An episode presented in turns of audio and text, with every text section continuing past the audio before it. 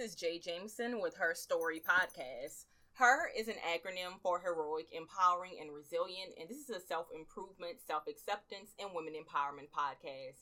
My main purpose is to encourage, empower, and motivate all women by highlighting their personal stories of triumph over adversity. Each of us has a story, an illness, a financial burden, or a dead end job. In general, unforeseen circumstances can make you feel isolated or alone. But when you feel like you've hit rock bottom, it doesn't mean that it is the end of your story. It is within the darkest nights we produce the brightest stars. There are women out there who have gone through the very same barriers you are facing today, but they didn't give up. In fact, they use their difficulties to mold them into strong and resilient women. And if they can break through their hardships, so can you because you are her. Heroic, empowering, and resilient. Great morning, good people. Again, um, this is Jay Jameson. First of all, I just want to shout out and just say hello because it has been a minute since I've released my last episode, and I do apologize because her story, you know, her story is my baby. I've created it and I love it, and I think that it's really important for women and women of uh, color, more importantly, just have a, a safe haven and a platform so we can share and collectively build and share our stories. But with all that being said, y'all, I have been so busy no excuse but extremely busy busy and at times when you feel like you're above ground and you're still sinking you need to take a break. So i need to take a, a small break just to regain focus and regain myself. But i'm back and i'm here with some awesome women to share their story and give you some great um, content this wednesday. And um, so i'm excited. So with that being said we have a very new topic today right we've often shared um, different topics or various topics. Some they may have a different perspective and um, different stories within that but today is a completely different topic and it holds truth and a connection to louisiana. And um, it's the focus of Louisiana and uh, former formerly incarcerated people, uh, formerly incarcerated women, women of color, our black women, and just the mass incarceration rate throughout the country. Some of you may not know, but Louisiana doesn't just have the highest mass incarceration rate in the southern region or in the in the country. It's actually within the world, right? And just uh, last year, our state had a major victory under Act 636. Formerly incarcerated people were then given the opportunity to register and to vote. But out of those formerly incarcerated folks, 60% of those individuals were black. So it's real, y'all. It's really, it's real within our community. It's modern day slavery. Um, and when folks are directly impacted, aren't re-engaged, and don't have the opportunity to vote and take part of certain, um, you know, uh, issues within life is a problem. Everyone is afforded the opportunity to have a job, to, you know, once they've paid their debts to society, to have a job that can provide a living wage, to be business people, to have um, adequate health care and affordable housing. But within the state of Louisiana, it doesn't really happen that way. You know, we actually are ranked 49th and 50th across every quality of life. But everything that happens bad, I will say, there's a person that's responsible for that. And the person that's responsible for that are elected officials and those people that we hold in in office. So one um way we can voice our power. One way that we can be heard is by being re-engaged into society and a part of that process. And today, actually, there are over 40,000 formerly incarcerated people within the state of Louisiana who now have the right to vote who now can engage in the process. And this is a new step towards justice and towards the fight and engagement of our people. So I'm really excited, but I wanted to make that connection to the state where I'm living and what's going on. But as we all know, mass incarceration is not just an issue within Louisiana or within the South, it's throughout the country. And again, you know, uh, being incarcerated is modern day slavery and it, it holds people back. And if you don't have the mindset or the support or um, just you know mentors and and people who support you it can be very difficult. So i have two brilliant women um, two powerful sisters who have, you know, they've paid their dues and they're still, um, you know, trying to get past uh, their past and be seen more as than you know the past and things that have once happened, but to create a new way for themselves. So uh, once people are incarcerated, you know, folks are often stereotyped and they may be ostracized because of their past, but they've grown and they they've evolved, and everyone deserves the opportunity to be seen as a person and not just an individual or you know a, a, felon and i'll talk about that language later but everyone deserves to be seen just simply as a, a, human being and not based on or judged upon things that have happened within their past so today with me i have ty and francine Yes, yes, we're here. Super excited yeah. to have you all, y'all from the West Coast. Yes. Yeah, all the way from California. We came out here to um, just get a experience with Louisiana and the people and the culture because I've heard so much about it. So we have to come find out for ourselves. Yeah, they they they ready to try some gumbo, y'all. They yes, the gumbo, some about gumbo, yeah, seafood, well, everything. Yeah, clearly I like to eat that. Well, if y'all would have came a little earlier, y'all would have been able to get some boiled crawfish because right now it's not crawfish season to have okay. boiled crawfish, but you can still get it mm. like in pastas and stuff mm. like that. But that's that's another that's another uh, conversation. But I'm excited um because um they are a part of an upcoming series, a docu series titled "Life After the Feds." And we'll get more into that as we go into the interviewing process. But I just wanted to shout that out and highlight that so that uh, our listeners will get an idea of where this conversation is going to go. And uh, that ties into like society and your environment and how things around you shapes you um, I mentioned to you all before that I do a lot of work centered around our black men and boys. And at one point, I had a conversation with a very bright young man. Um, he's an organizer in New Orleans and he's a director of a program called Black Man Rising. But when we traveled throughout the state and tried to get a sense of the work that's being done that's centered around our black men and boys, we had these open discussions. And he had said something that was very clever, and I hadn't thought about it like that. He had used a very clever analogy, and he compared his past and his life and his upbringing to a loaf of bread. And mm he had said that I didn't know that I had the whole loaf of bread when I saw my mom struggling to pick up crumbs every day. Wow. Mean simply meaning, you know, he didn't know that he can dream as big. He didn't know that he may have been afforded certain opportunities just like everyone else because he did see his mother struggling. He thought that's all that life was. Right. And when I previously had spoken to y'all, I feel like y'all have a very similar background because of the the your society and the environment. You thought that things were just that and that you couldn't see beyond that and um, it led you to a circle of events so i'm going to give you guys a, a little questions and we can you know interchange who's going to speak okay. and whatnot but just it's comfortable you know it's laid back mm-hmm. and i really want you all to share your story because it's really needed okay so um when i had previously spoken to Ty. Me and Ty had a conversation about two months ago, but we've been like conversing up until this point right. through Instagram and everything about the floods in New Orleans and everything yeah. that's going on.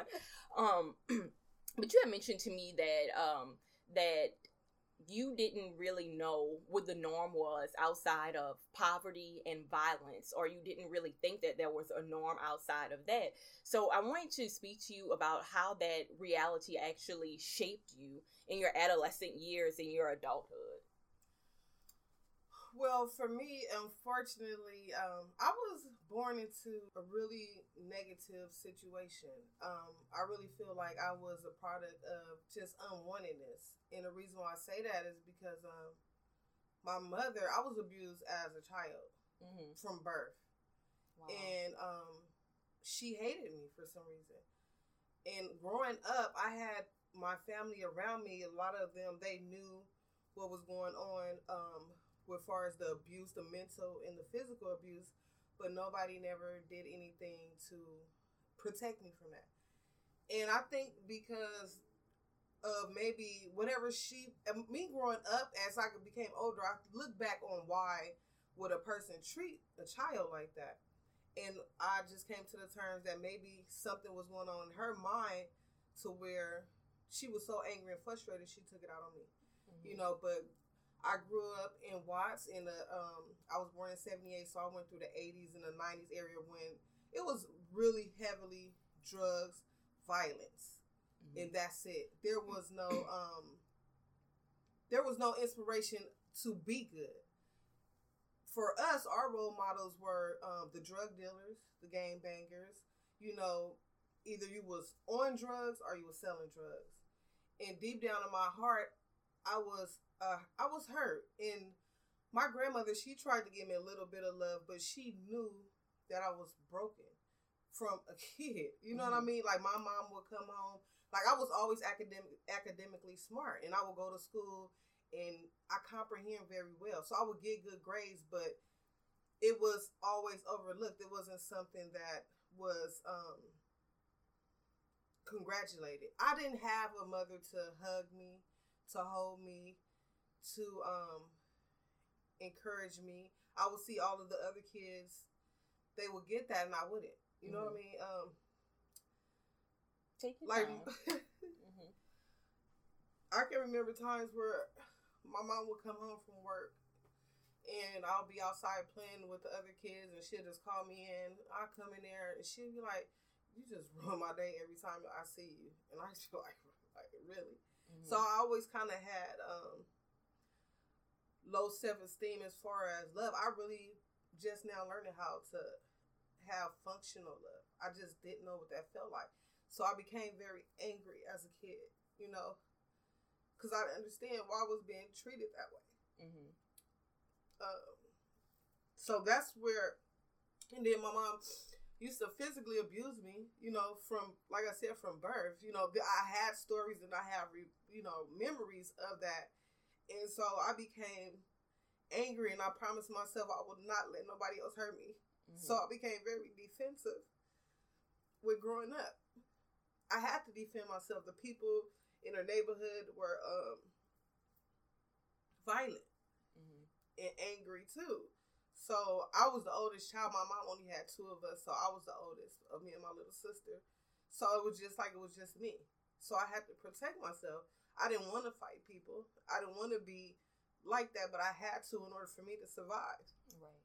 So it was just survival. Mm-hmm. You know what I mean? And like I said, school wasn't encouraged. Um, being happy wasn't encouraged. That was the happiness. If you can fight, if you you know you're so violent and aggressive, that was congratulated. Mm-hmm. So I just did what you had to do to mm-hmm.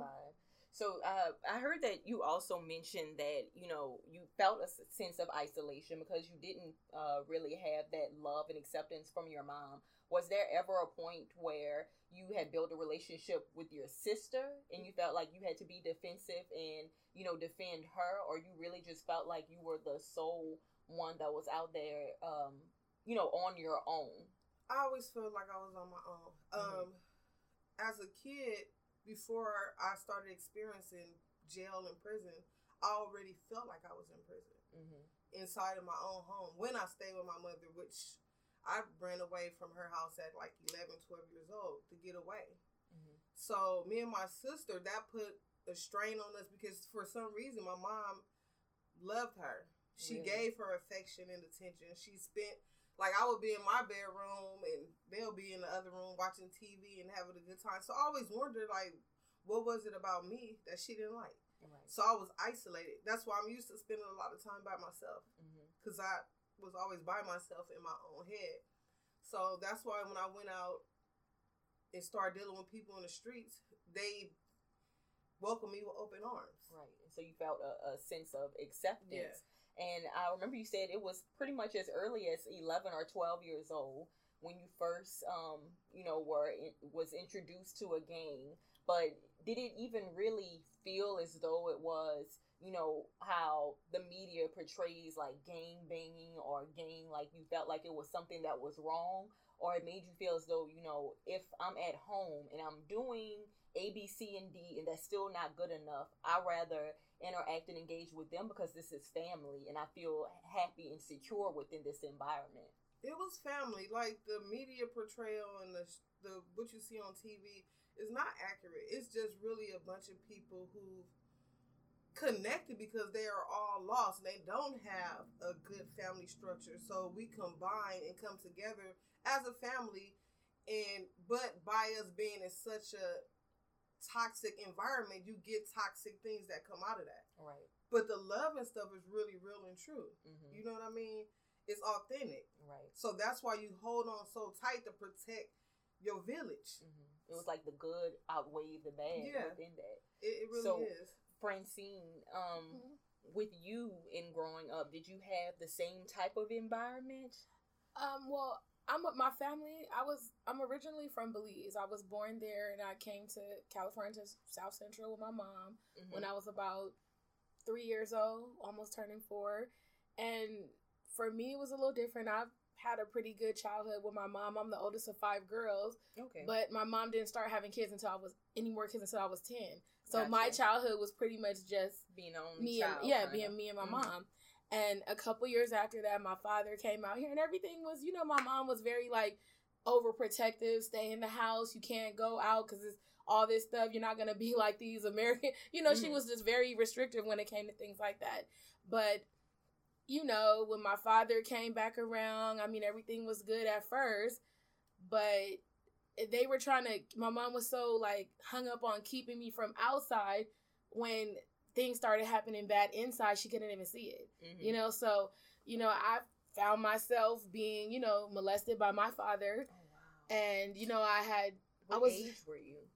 I was about maybe 10 years old when Mhm. it started, but my dad came, joined us out there when I was like 7. Mm-hmm. So, I mean, I never thought anything. You know, I was happy to have my dad because I was like always asking, like, well, where's my dad? When is he Did you coming? even know that it was wrong or what was going on? You know, I knew something was wrong with it. I mean, because you're a kid. It's just Mhm. like, I know he's not supposed to be touching, Touching me, me, or uh-huh. doing this, but, you know, I'm kind of scared to say something because I don't really know, you know, how they're going to take it, what they're going to say. Mhm. And everything that I thought, the negative thoughts of what I, the feedback I thought I would get from that is what I got. yeah, So I didn't even tell my mom initially. I had actually told my grandmother because Mhm. I just felt like more comfortable talking to her about it. She went ballistic, was upset, went to my mom, and you know whatever, and my mom got mad at me. wow. So And it was like I was being yeah, I was a Mhm. kid. I was like being shunned for being honest. Like Mhm. I became like an outsider in my own home. Mm-hmm. So it was like, don't talk about it. This didn't happen. Do you want your do you want him to get in trouble? Do you want to send your dad to jail? Like, you know, having these conversations with me as a kid, I'm like 11 because I didn't say anything till I was like 12. yeah. So it's been happening for a For while now. years. And it's Mhm. like now you're sitting me here in this like interrogation type of situation, almost making me feel like, I, you know, no, I Mm-hmm. Don't want my dad to go to jail, but. I mean, I just knew something was wrong, and you guys are now blaming me, taking The it out on me, and Mhm. I'm not responsible for this. He's an adult. I mean, now me being an adult, you have to take ownership for the decisions that you make. Mhm. And that, you know, I started because I was getting in trouble or being shunned for being honest, it made me just internalize everything that was happening. Whether it was me and my mom now, I felt like me and her had a real close relationship until this happened. yeah. So it put a strain on that. Then it's awkward now because my dad's still here. And, you know, now I feel like the outside kid. My mom's having more kids. Mhm. Everybody's just on me, looking at me strange, like it's As me it doing fault. yeah, as if it was Uh-huh. my fault. So that's when I started seeking outside. Mhm. You know, like they don't care about me, they don't want me here, you know, whatever the case may be. So hang with the wrong people, girl, just guys and you know trying So different like drugs, just all of- out. Yeah. of you 11 12 Yeah. um you know preteens Yes. exposed to so much um almost ostracized by your family, Family, the people that you think are supposed, are supposed to to be, be, yeah. there and did you find like some type of safe haven when you said you were hanging out with quote unquote the I don't wrong think- crowd For me, I don't feel like it was a safe haven. I mean, I may have at that time, Mhm. because it was just something other than the stress that I was feeling at home or you know whether I mean it wasn't a safe haven because I was making a lot of bad decisions. I was experimenting with drugs, doing a Mhm. lot of things like that that I would never recommend of course for any young person to do. And I was like ditching school a lot because I didn't have any freedom at home. So I Mhm. was like oh, I know when I'm away from home I'm at school, you know, but this is the only time I have to really just be yourself. Yeah, and Uh-huh. breathe. So I wouldn't go to school. I stopped going for a while. Like Yeah. I would just go and hang out with my friends or whatever I was doing, guys going drinking. Well, you know, just all kinds of bad decisions. Mhm. And it really, I look at myself now and I think, because I, I feel like I'm a very strong individual, Right. but it hasn't always been like that. I would think about past relationships where I just kind of let people walk over me. And it made me think of my mom. Like I used to just, like I can I don't find my I can't find myself in a relationship where I just let someone just completely just run my life. Like I Mhm. just can't because it makes me think of her. right. Like how did you let this man, whether my Your dad or not, or not, whoever, come in here and just have your mind like this? Like Mhm. I just can't do that. Like even with my daughter, I have custody now of one of my youngest sisters. Mhm. Um, I'll go into that later because my mom, you know, she ended up passing away from cancer, and that was a whole nother thing because I still wanted that relationship with my mom to go back to, you know, what it was. before. So So litany of experiences on both ends. Um, at any point, and I'm gonna bring it back to Ty. At any point, I remember you were saying that you felt as though you were confined in your own home, right? And the same same thing with you, Francine. You felt as though you were confined within your own home when you both started engaging in the wrong crowd, or you know, at least um, Ty, you didn't feel as though it was the wrong crowd then because that's where you got your sense of love. Uh, Francine, on the other end, you knew it was the wrong crowd, but that wrong crowd was better than being And- in home and being with your family and things of that nature.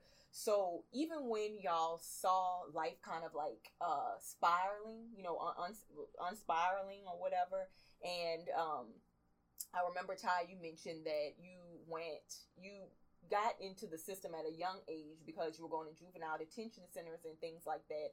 But it was an ongoing cycle, and um, I would like you know people they talk about the school to prison pipeline, and it's it's real. It's you know, very it's very real. So if you could just share what that actually felt like, because you were felt as though you were confined at home, but you rather be you you know you rather had been incarcerated or in a juvenile detention center than actually going back to that reality. So what made you feel like that? I just felt like, first of all, the system. Um, my grandmother. I have to go back a little bit because my grandmother. Um, she said one day she stayed home from work, and she heard my mom just, you know, treating me the way she was treating me, and she took me to the police station, and she asked them for help, and they was just like, well, we could just put her in jail. And she like, no, you know, I want to get her help because something has to be mentally wrong for a person to do this. So with me, when I started experiencing incarceration, my mother, mind you, who had no sense of who I was at all, took me to for them to lock me up.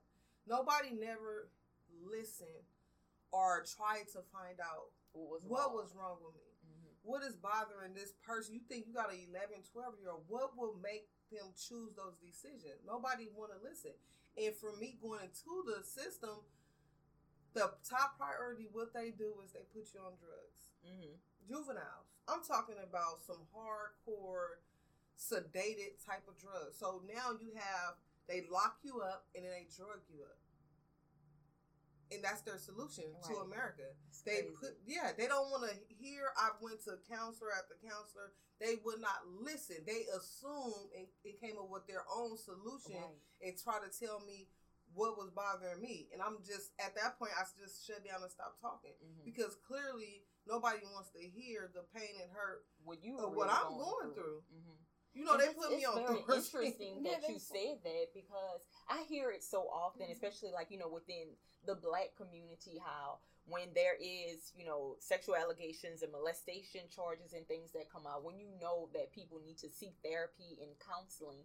Um, when I talked about like mental health mental health issues with different black counselors and psychologists, they often did say that when people go out to to get counsel they're not being heard and especially the black population in general, you know, they write it off as schizophrenia or as something and just give them medication when it's not really being solved. It's just a pacifier. yeah, and that brought it back to um I'm also I'm a mentor and it was a young black girl, like maybe 17 years old, but you know, it was a lot that had transpired and happened within her life and she didn't want to speak to her counselor anymore because she felt as though her counselor was not listening. Yeah. So she came to me.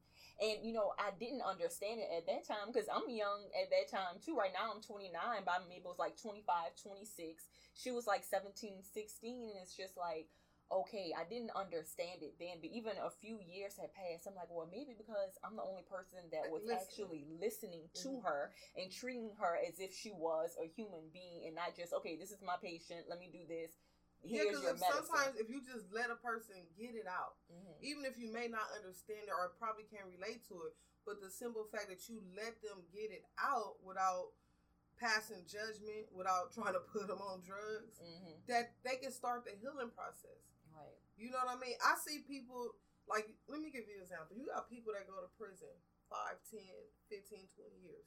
The whole time they in there, they're on drugs hmm that the government has given them. Then they put them out into society. It's like a crash course to life. Where do you begin? So now you're going through withdrawals because you need some more drugs to even cope with a day to day basis.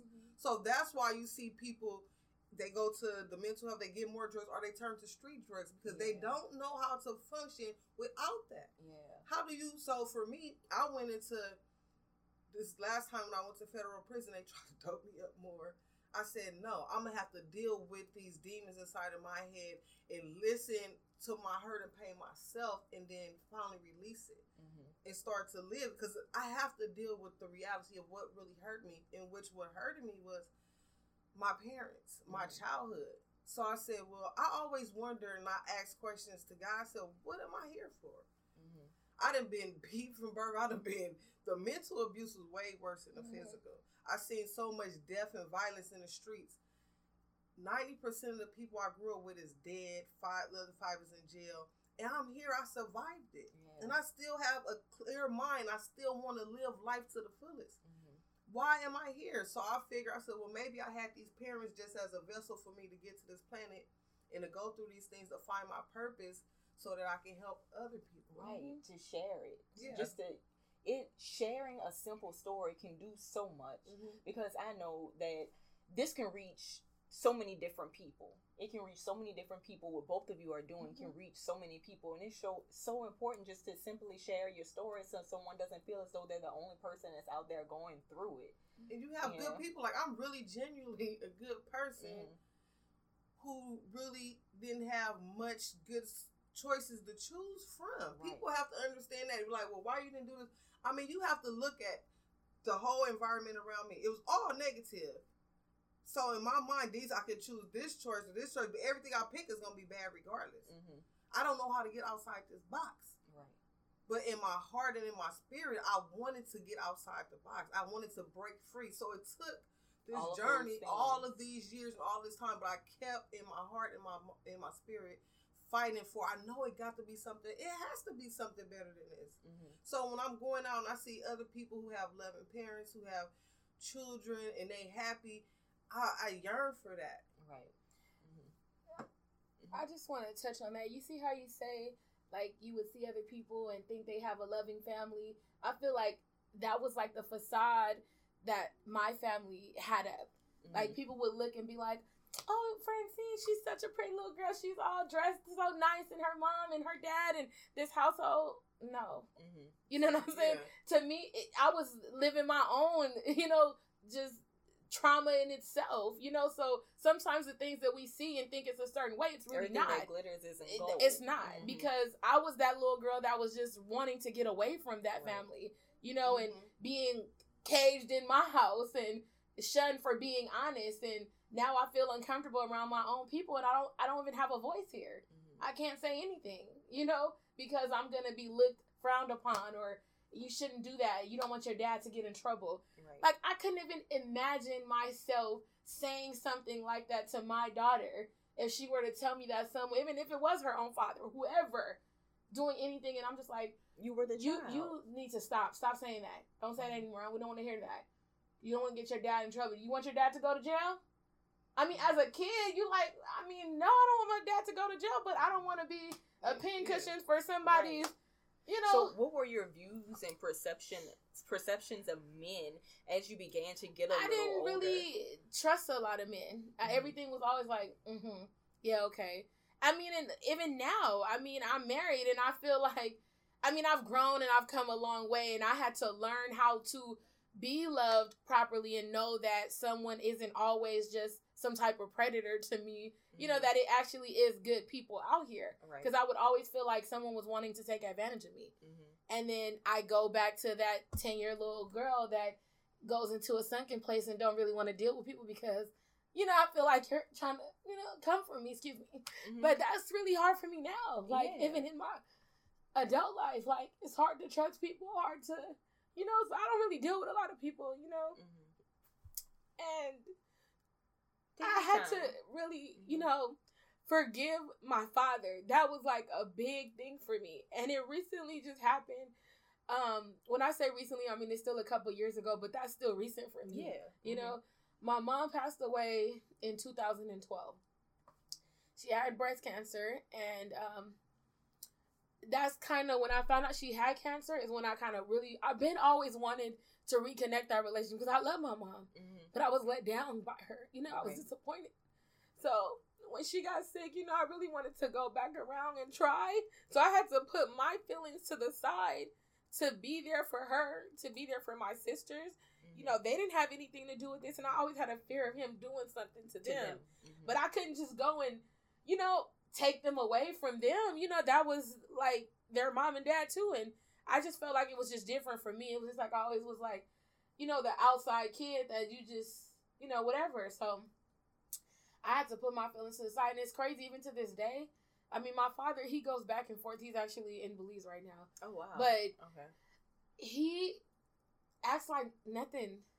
Like you understand? Like Mhm. to him, if I don't know if he forgot or like what's wrong with this Right. man? Like he really acts As like though he was an, like he person. like it was like he doesn't know anything. Like he Mhm. would like Like it like Right. nothing never happened. Mhm. And I just be thinking to myself like I could and I even with my mom I would wonder like how could you still want to be with him? Mhm. If I found out that my daughter's dad or any man grown man was like messing with a little kid to me something is wrong with you. You need to go seek some help and find out why something you know everybody has their own different trauma and clearly you have something that you need to deal Right. with Mhm. you know, and address some underlying issues, and you're taking it out on these kids. You know what I mean? And he he just acts like it's nothing. Like everybody just went on with life, like nothing ever happened, and I was just left with all these feelings of sadness. I, I'm scared. I'm having anxiety as a kid. I don't really know how to act or what to do. You know.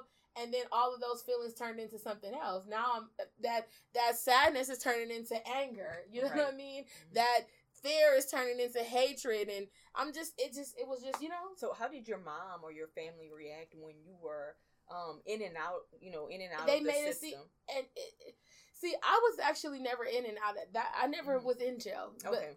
Until i got older after my Mhm. mom passed away and i felt like i needed to i would had to be here for my sisters i didn't trust him being with my father or him to Mhm. be you know so i was like i have to make Making get get you know get it Mhm. together. So Mhm. that's when I started getting involved in different things and making decisions that ended me up in federal prison. Yeah. You know, and that's where me and Taisha actually met.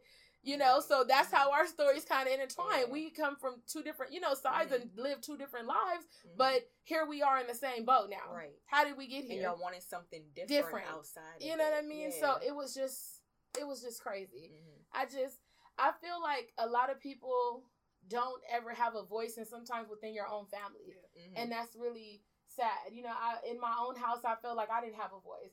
I raised my kids totally different. We have an open door policy. yeah. I may not. You're not always gonna like what I have to say, and I'm not always gonna like what you have to say. It's okay to be upset, but it's not okay to be disrespectful. Right. You Mhm. know, so in my house, it was we don't care how you feel. We don't care what's going on with you. This is what it is, and that's just what it is. It's gonna be. Mhm. You don't like it, get out. Yeah.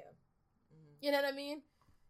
The, I feel like that happens so much within the black community. Right, like I'm it's a lot of like community. young what I say women getting yeah, it. yeah, and then Mhm. all these things happen to them in their house. I've heard, I've heard so many people say they got molested when they were a little girl by close family members, Right. and it's like swept under the I, rug. I think that goes back until uh, back into the time where we were suppressed as a people. Period. Mm-hmm. So we were always told, "Shh, be quiet, don't say nothing." Being hurt and tormented and treated as trash is okay. Yeah. That goes back to slavery, days. right. Yeah. Mhm. We were taught to be treated like Mhm. that, so it becomes normal. Even like the raping and the molestation, being beaten, just all of these things. Yeah. and it's it's it's generational. It's Yeah. generational, and that's why I feel like it's continuously being passed on Mm-hmm. until you have people like yourselves who come out and vocalize it, and this is wrong, and it needs to be talked about, Mhm. right? And as you said, both of you were in the system, united, trying to figure out what's more, Right. what's more out of this.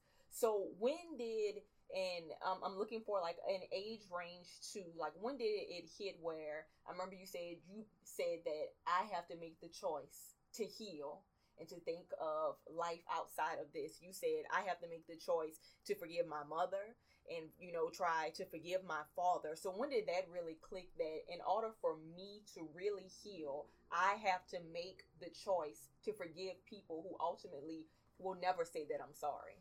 I was in federal prison, so I had to be maybe 35, 36 years old. hmm I finally let it go. I'm like, I've been drinking the poison and hoping they die. And to this day, Mhm. they they live life on their terms. Mhm. So all this time, I've been so angry and mad and not living life to the fullest because of them, and they could care less. Why Mhm. should I walk around with that? Right. I have to let it go. hmm You know what I mean? So it, it's sad that it took that long, but I'm thankful that I came to that decision. I, I finally understood, you know, and I always was, like I said, angry hmm on the exterior, but hurt on the inside. Right.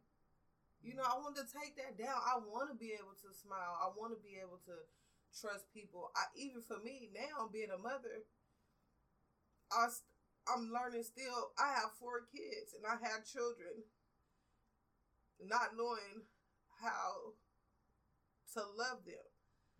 Um, my children, I found sometimes they would they such happy kids that they would want to hug me and be giving me affection that I didn't know how to accept.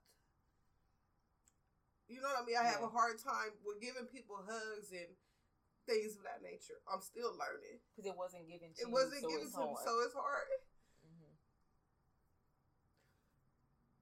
It's just hard to. um It's kind of. It made me feel uncomfortable. Mhm. So, like I said, even with dealing with men, like Francine say, I don't know if it's genuine. And then for me, like my dad, eh, which I love him, he always was in and out of my life. So when I deal with men, I find myself expecting them to leave. Yeah. I didn't know that at first, but now I'm consciously aware, or I will create situations to where I'm like, in my head, like this person isn't going to be here anyway. Remember, I'm used to being isolated. Right. hmm So I don't want that for other people. I don't want that for my children. I want to help children and adults that have maybe had some of them similar feelings, so they can let it go now and start to live. It's so much life out here. And so much. the, the the journey of healing, as you said, it's not something that is okay. Today I've made up my mind, and this is it, and everything is fine. It's continuous It- from over day to Over day time. to day.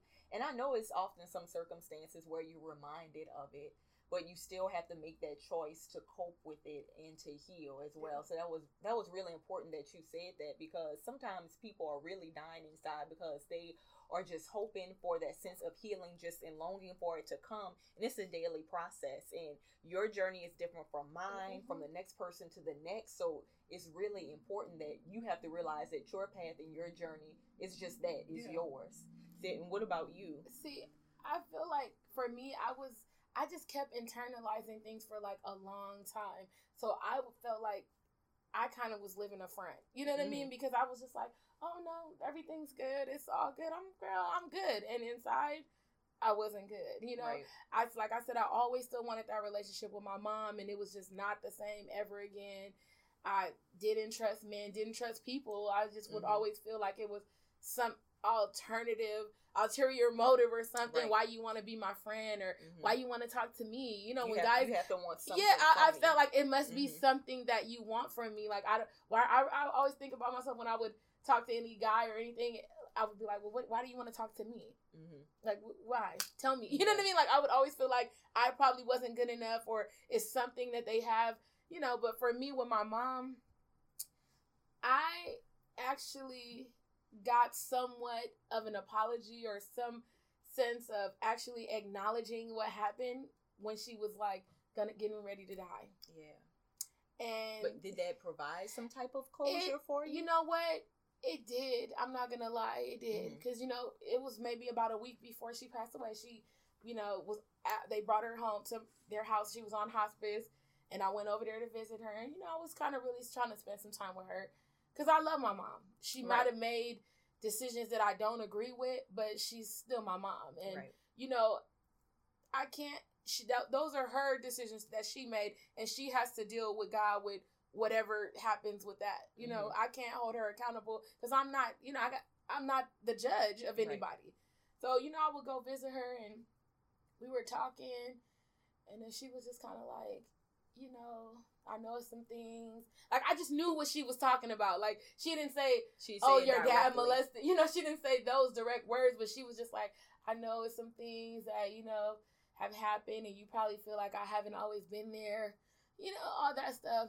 And I feel like I I I don't know, I feel like I really needed that from her. Mhm. Like whether it was at the end or just never or whenever, I didn't I didn't know it was gonna happen. But the fact that it did, it just was almost like you finally yeah. acknowledge what happened. Like instead of just making me feel like I was wrong or I was lying or you know something like Mhm. that. And this is this is just a little backstory, but my dad he is definitely a piece of work. Mhm. I mean, I'm 32 years old now. And I have no reason to lie about anything, but I remember this one situation, and I was probably about almost turning 12, like 11, somewhere in between there. And I don't know if he felt like I was gonna say something or gonna tell someone because I was just acting more and more like, okay, this is This is wrong. this is wrong. You know, mm-hmm. I don't know if he felt that. So he tried to portray me a certain way to my mother to get in her mind.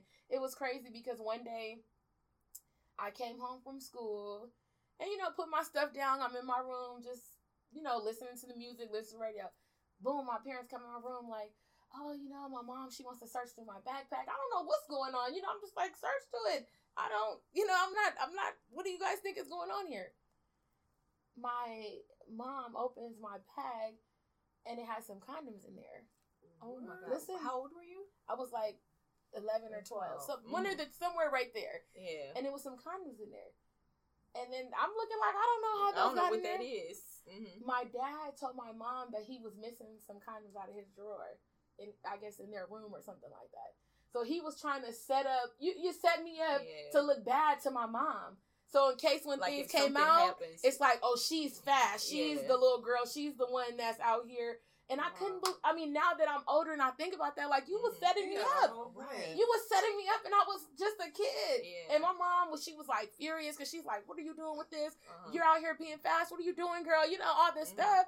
But he was setting up her mind to follow him. So when he tell her whatever, she was just like, be on point. you, you understand what I'm saying? And I, I just thought like people are really crazy, and this happened to me with my dad. yeah. Like you tried to. So I can understand how hard it is for you to trust someone Yes. when you had someone as close as your mother and your father against it's against crazy. you. Yeah. And Mhm. I just, you know, and then when my mom ended up passing away, I was 25 when she Mhm. passed away. So Still very young. yeah, still so trying much- to so figure much me. healing Yes. To do. And I think Mhm. that was like me losing her was kind of me gaining some more of myself. And I hate to say it like, that, Mhm. but just hearing her say that, and I just always feel like I just don't want to. I, I, I feel like I grew up with people, not these good role models, but er, just examples of what I don't want to be like. Mhm. You know, I so want when to I say think- this too is that I want people to understand that by us sharing these stories, we're not victims anymore. We're we're survivors. Yeah. We are definitely survivors, and that's what we want to help people do is survive Right. and to be triumphant. And out of all of that, I tell people if you can make it through all of those things and still, like I said, have a sense of sanity and still want to live life and try to find the good in people, Mm-hmm. then you survive. You you're I mean, you really can't Yeah. get much better than that. I don't want people to look down like, oh, I feel so bad. Like, how did that? No, I made it through that. I, I'm Right. I'm Right. good. You can stand Right. tall. Yeah. Yeah. Yeah. Mhm. You know. And So wait, wait. Yeah. Both of you, like I said, so young.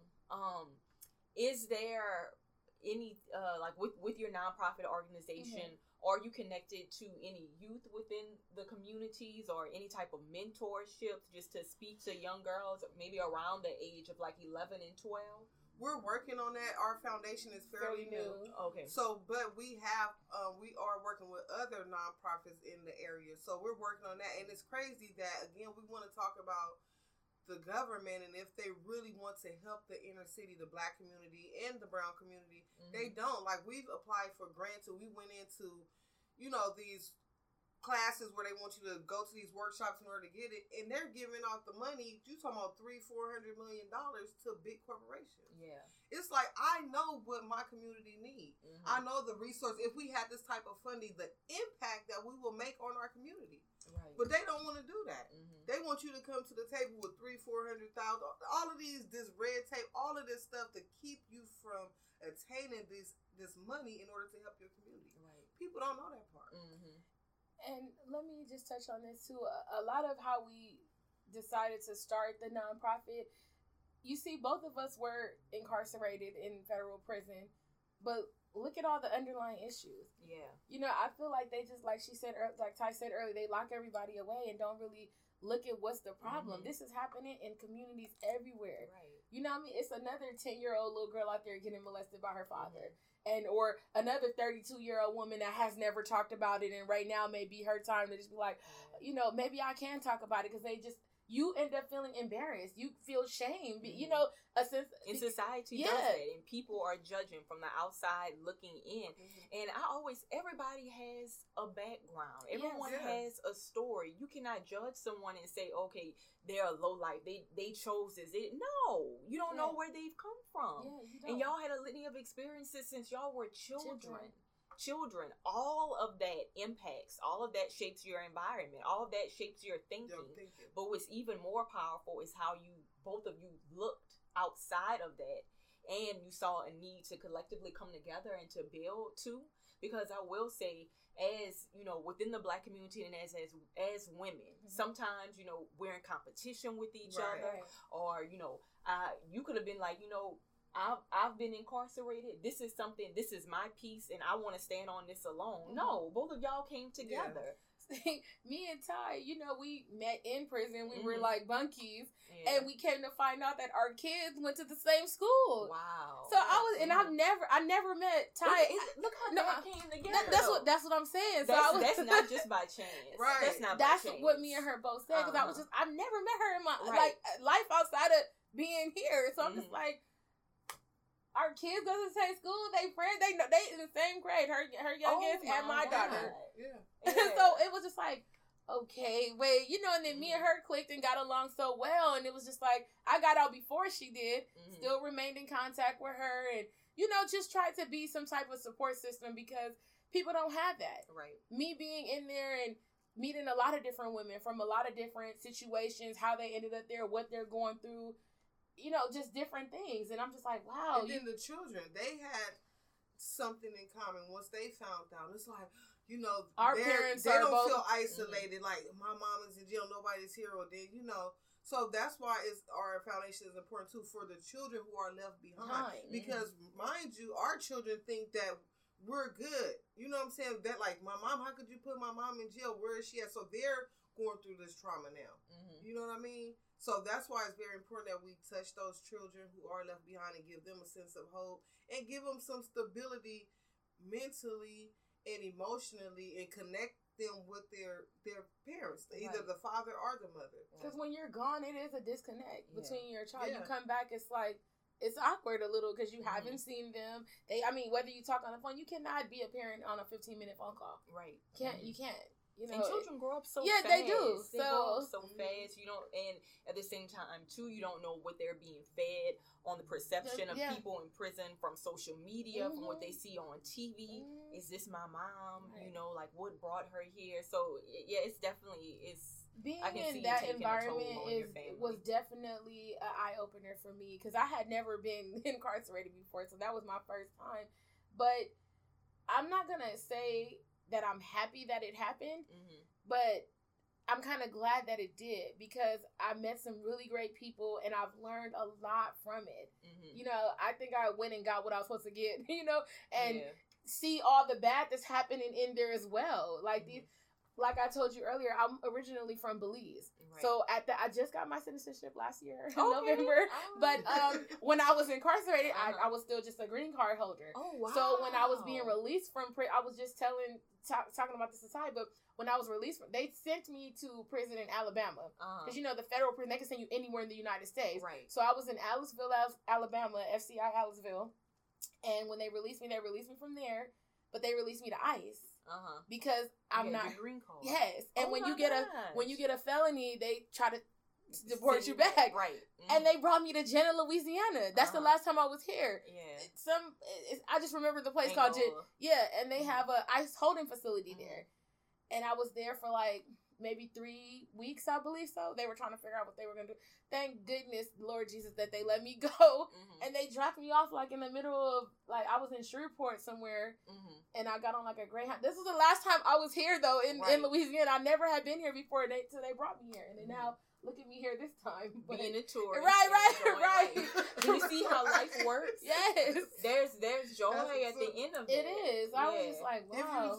I say I tell people all the time to stay hopeful and to really dream big. Yeah. People like in our communities, they're told like you can't do that. That's impossible. Why would you think something like that? You're crazy. No, you're not. hmm Dream big and set your goals and go after them, and you will obtain them. and Right. focus on Yes. them. Do it's just it's not gonna just fall into your lap. You have to. You gotta work You got- hard. When I tell people about being positive, it's not just you being positive. It's everything that you're taking in. Mhm. The things that you're looking at on social media, the TV, the Yeah. shows that you're watching on TV, the people that you are allowing in your space. All of that adds to who you are and what you know.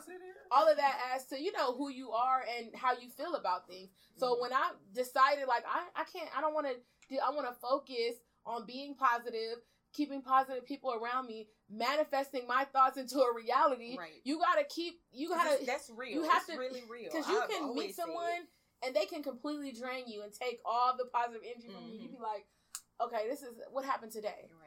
You know, this is said some the- that's crazy. The power of the tongue and the power of the Mhm. mind is It's so, so- real. so real. Like, and you know, my story is just I, I've told you about just like adolescent years and me like accepting who I was and just my image and things like that. But even after college, right, I always try to check off the box. Like, Mhm. okay, so I have to be on the dean's list in this. I Mhm. have to be engaged. I'm in SGA. I'm the class queen. I'm this and that. You know, and when things don't when things didn't work out for me once I had graduated, I'd always had dreams of, you know, I'm gonna go to grad school, I'm gonna go to law school, I'm gonna do this. And I was in this position where I didn't really know what was next. right.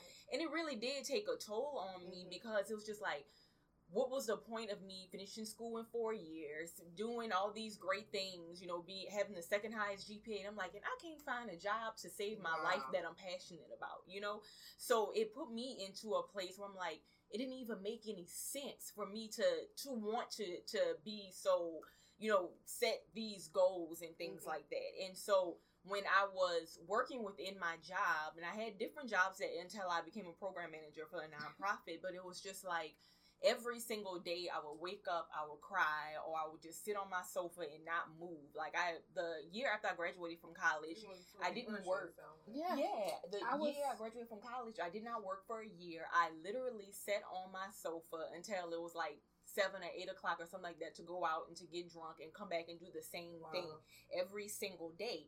And when I finally did find a job that I really did love, it was because I told myself that this may not be my dream job, right? But there's a difference between being complacent and there's a Mhm. distant uh, and a difference from like just saying uh, I'm just gonna do like the mundane things Right. and just live from day to day. So when I really accepted what it was and thought that okay, this may not be the dream job, but this is something I'm going to work towards. That's when things became aligned. I had to change my way of thinking. So that's why I always say when I wake up each morning, when I say these different affirmations, when I tell my thing myself things, when I set the tone for the day, those things are real. Those Yeah. things are real no matter who you are, where you're Yeah. from, or what part of life, you know, where whatever space you're Yeah. in. It's so real to just have a positive mindset. But like you said, it's those folks around you too. You And it's okay to say, you know what?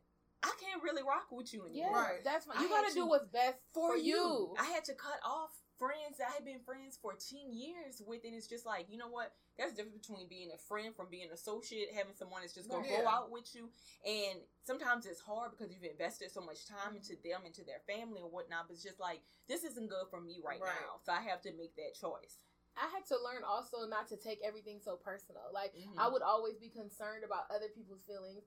And I'm not saying that you can't be concerned about other people's feelings, but you have to be concerned about yourself too. Right. I, cause, but that's how I was like. What happened with me is, you know, just growing up, always putting my feelings to the side and making sh- everyone else had to be good, and I had to just deal with whatever. Mhm. And I was going through a depression for a long time, really, and and I didn't wasn't even aware of it Mhm. you know and the way i would look at depression or think or mental health issues or anything like that would be someone just you know looking i don't know like i, I don't know what i thought it was supposed Right. to look like I mean, but i just didn't keep think 100 in the black community. Someone who is going through mental things, they're quote unquote crazy. crazy so Yeah. that's what I, I would think Mhm. i would look and i'm like i'm not crazy nothing's Right. wrong with me you know Mhm. but that's depression when you're really sad inside and you're acting like it's not nothing going on Yeah. you can get up every day and go on with life and then when you're at home like you said by It yourself crumbles.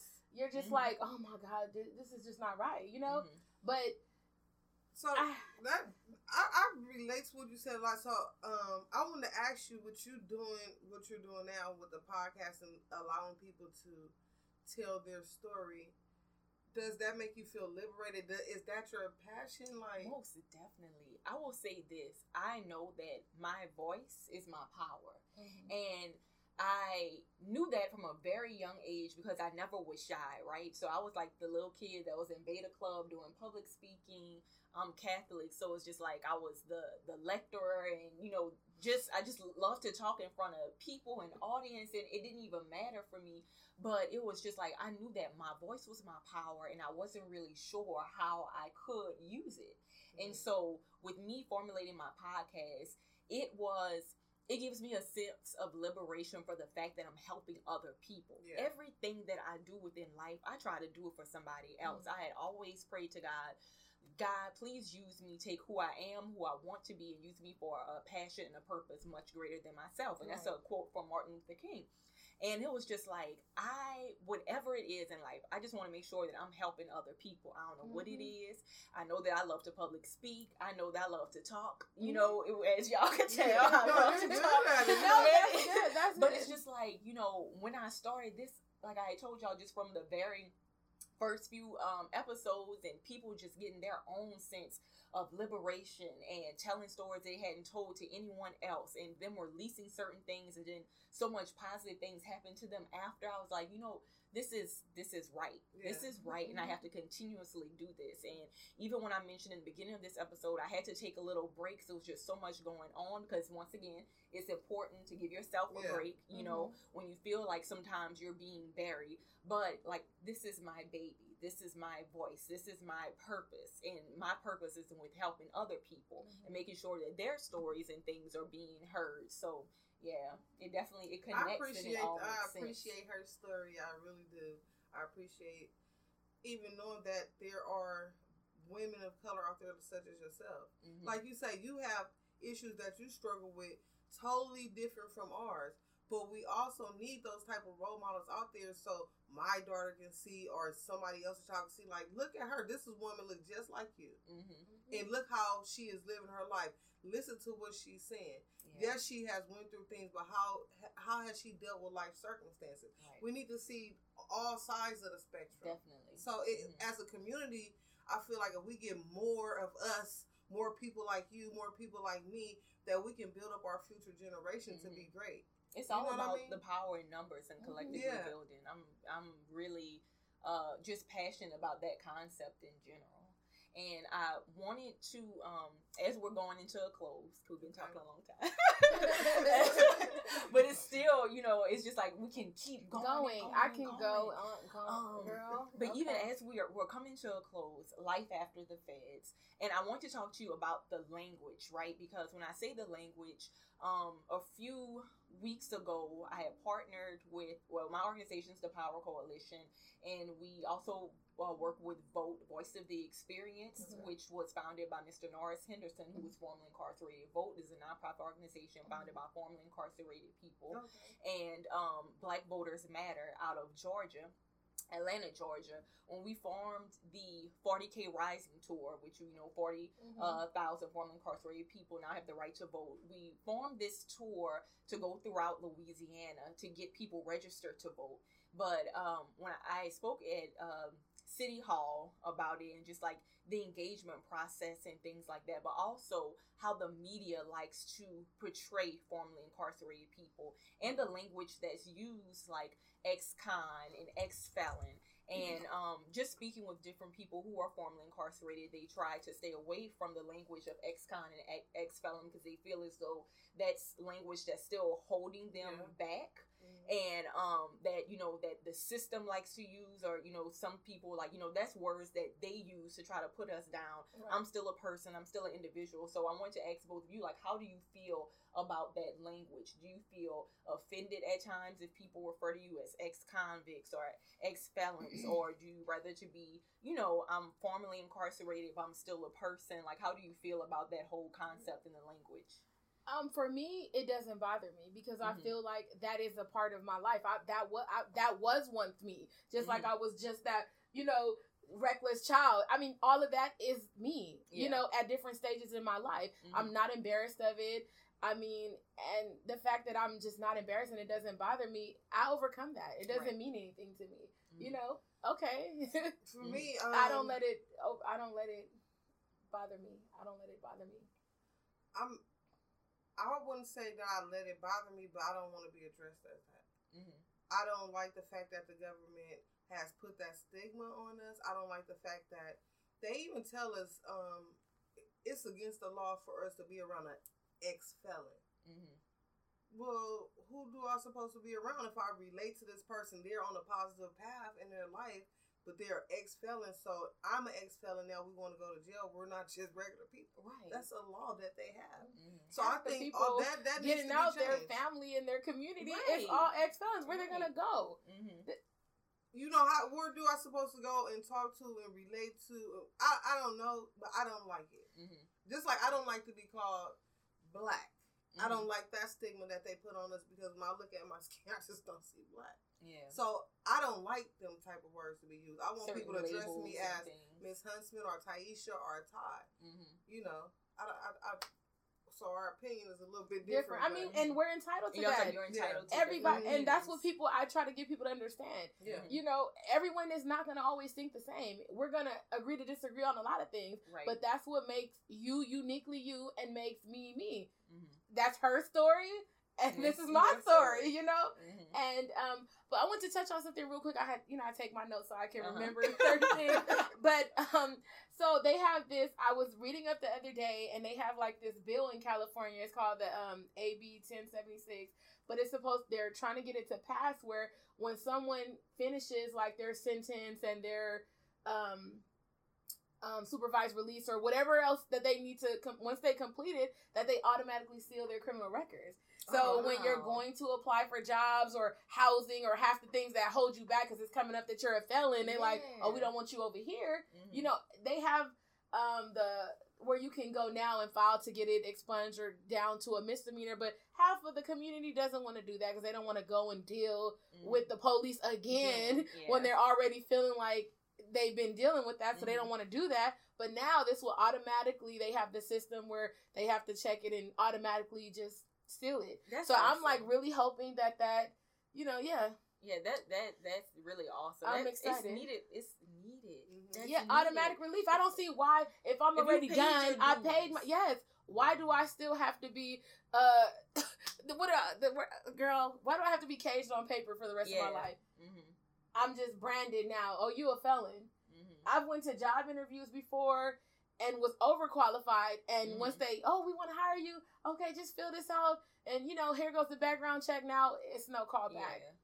That's crazy. you know what i mean that's not really Mhm. fair It's not fair at all. it's not It's but not that's fair. the system for you Mhm. I- you know we're meant to be the underdogs Mhm. and just like ty was saying earlier we went to a lot of different places trying to seek funds 'Cause, you know we're independent we don't have we're not government funded Right. for anything that we're doing so Mhm. if they're not just here like hey you guys go help your people you know we gotta fight Mhm. for it and then when you fight and you get one step forward they like oh you know what you don't got this this this and this Right. then you get this this and that then it's oh well you don't have that you gotta Mhm. have this you know what i mean it's like they always just want to keep you down but right. we're gonna keep fighting girl we're gonna keep I doing like, what we need to do you win, and when you use Yeah. your voice, you know, y'all are here right now Right. in New Orleans. From both of y'all from Cali, y'all West Coast, Right. right here in the South, but it's your your words and your voice and your story is going to be heard throughout Right. the country and it's continuously being heard. Um, so can you tell me a little more about the docu series Life After the the Feds? Um, when is that actually going to be aired, or is it on YouTube? Like, Oh, what's okay. going on I'm with that? Get you all that. Right. Um, so Life After the Feds is about, um, of course, people transitioning from federal prison back into society and what that really looks like to really rebuild. hmm Um, and it's going to be airing in January 2020. That's when Okay, we're going to awesome, release it. Yeah, we're going to release it Mhm. then. And I can't really enclose the details on what network is going to be on just yet Mhm. because of, you know, Yeah, all of that Technicality. but it's definitely coming out. And it, it, and it has great stories, not just from us from California, but people all over the world. So you get to see, and then different people from different nationalities. Mhm. You know, the minorities. You know the things that you go through. But what I really like about it is the triumph that's come from us really working hard to better ourselves and our community as a whole Uh-huh. that's that's the good part. Even though we're going through all these different struggles with being on probation, how they hold you back, they really coming out the halfway house. Their main focus is to get you to go back to prison. People Mhm. don't know that. People Yeah. don't know the walls and it's an obstacle course to just even get, like she said, free from paper. Mm-hmm. So you're gonna see that, and I think with us showing that, it's gonna inspire so many Yeah. people. hard because what they don't know is in when you're in prison, they have you watching these crazy shows about just stuff that don't really matter in life and rebuilding. You need to. So we want people to see something for people that's coming out like, okay, they made it. They did this. They went through X, Y, and Z, but they still made it. They didn't give up. They didn't turn back to the drugs, alcohol, or they didn't go back to the street life just to survive. Mm-hmm. It's rough and hard, but you can. If you stay dedicated, have a purpose, have a plan, have a, find your purpose first Right.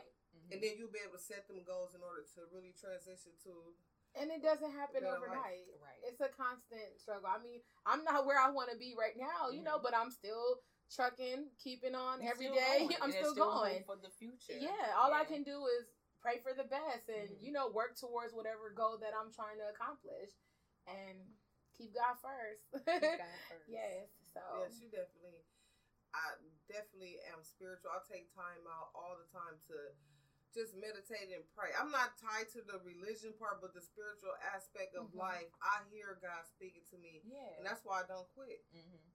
you know i've had moments of depression since i've been home i go through those certain things but i hear god to tell me to keep going you made it this far Mm-hmm. you know what i mean Yeah. I, I love this uh, quote out the Bible when it says like, "Don't worry about." First of all, don't worry. I think Mhm. that would be the biggest sin for a lot of people is the worry. That's what stops you from even getting further. Because God said, "Don't worry about what you're gonna wear, what you're gonna eat, and none of that. Look at the planet." Yeah. So now I like to look at trees and Have faith. flowers Mm-hmm. And and all of that. I'm like, only thing they have to do is just embrace being this tree, and God took care of the rest. Right. So if I embrace being myself and being good to other people, I'm gonna be It's okay. ultimately going to be. It's going to be yeah, returned to yeah. you. I'm I'm gonna be that. okay. tenfold Right. Right. You know, so that spiritual connection is is really well. And then with dealing with mental health, I don't think medication is key, but I do think therapeutic sessions such like this is Mm-hmm. is It's okay. good. Yeah. And it's okay to cry. Yeah. It's okay to cry and to just let it go. Sometimes that's the only thing Yeah. that you need. Like just a few days ago, I was just tired. I didn't know Mm-hmm. what really was wrong with me, but I was just tired and I felt overwhelmed. And I know it was a sign that I needed to slow down Mhm. because I'm a very prayerful person, but I wasn't really praying, you know. And I was just Mhm. like, you know what?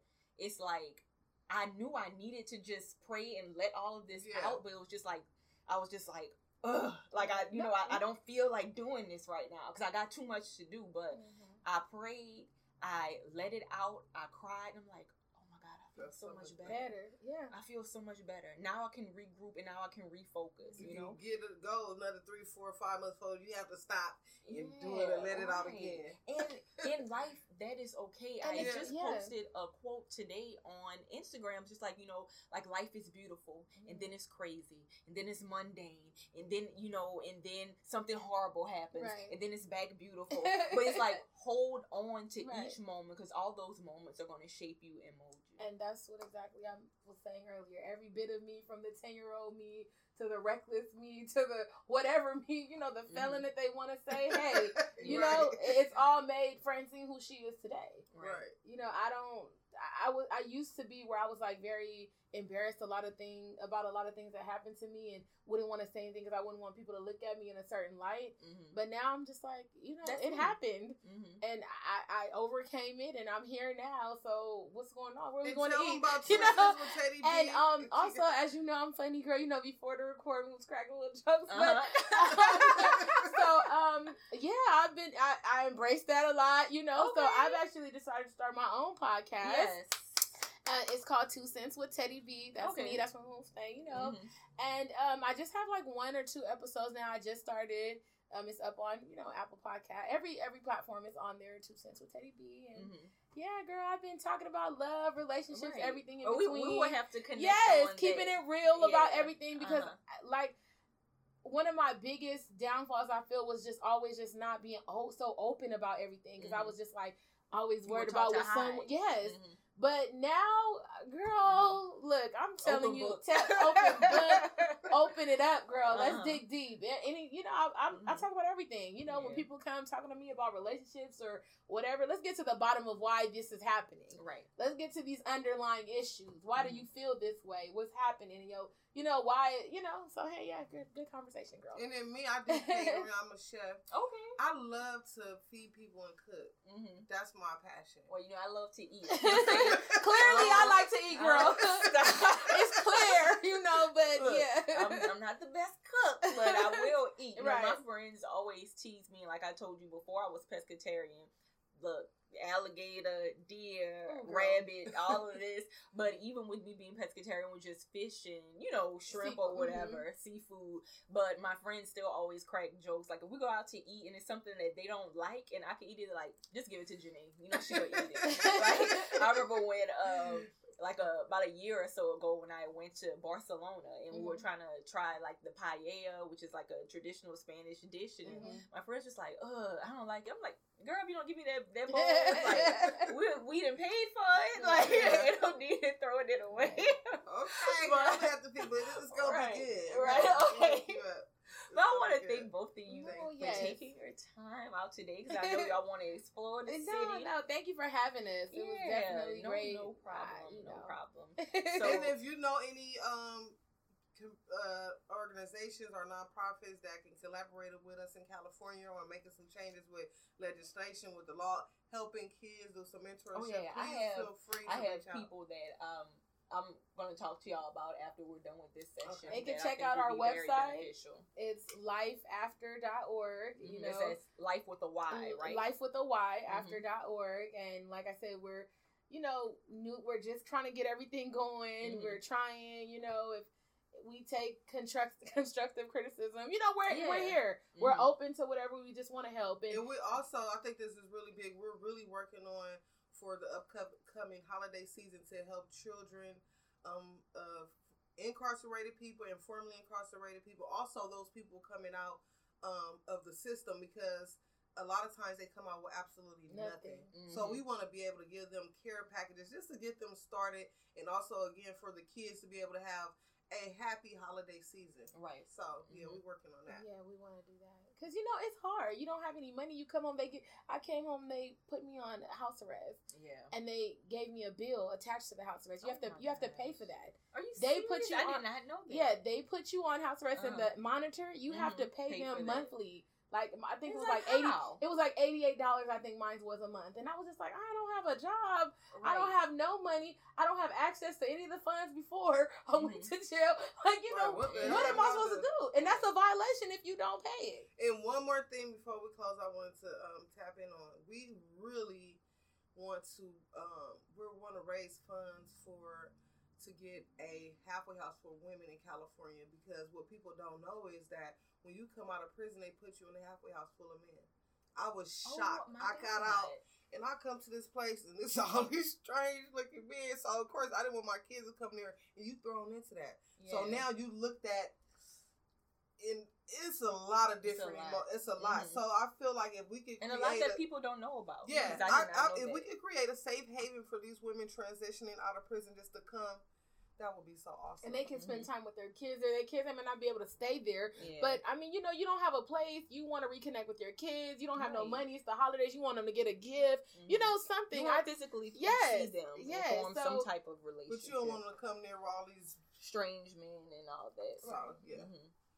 Mhm. Thank So you. once again, yeah, thank y'all. yeah, girl, because we can keep going. You're gonna have, you gonna have a five hour show today messing with us, girl. so guys in closing always remember that your story is not solely for you it is meant to be shared with other women and provide hope to those facing similar hurdles you don't have to be ashamed and you definitely don't have to be afraid to share you are a victor you are a winner and you will not be defeated you declare growth and prosperity over your life and troubles don't last always you are brilliant bold and beautiful. You are her heroic empowering and re- and resilient. And once again thank you all for tuning in. Um major major shout out to my guests. I also want to um, make sure that you all are following me on social media. I'm on instagram at her story underscore podcast. I'm on facebook at her story podcast. You can please share this um, if you were empowered in any type of way. I'm on apple podcast soundcloud and google play. And once again this is jay jameson with her story and we're out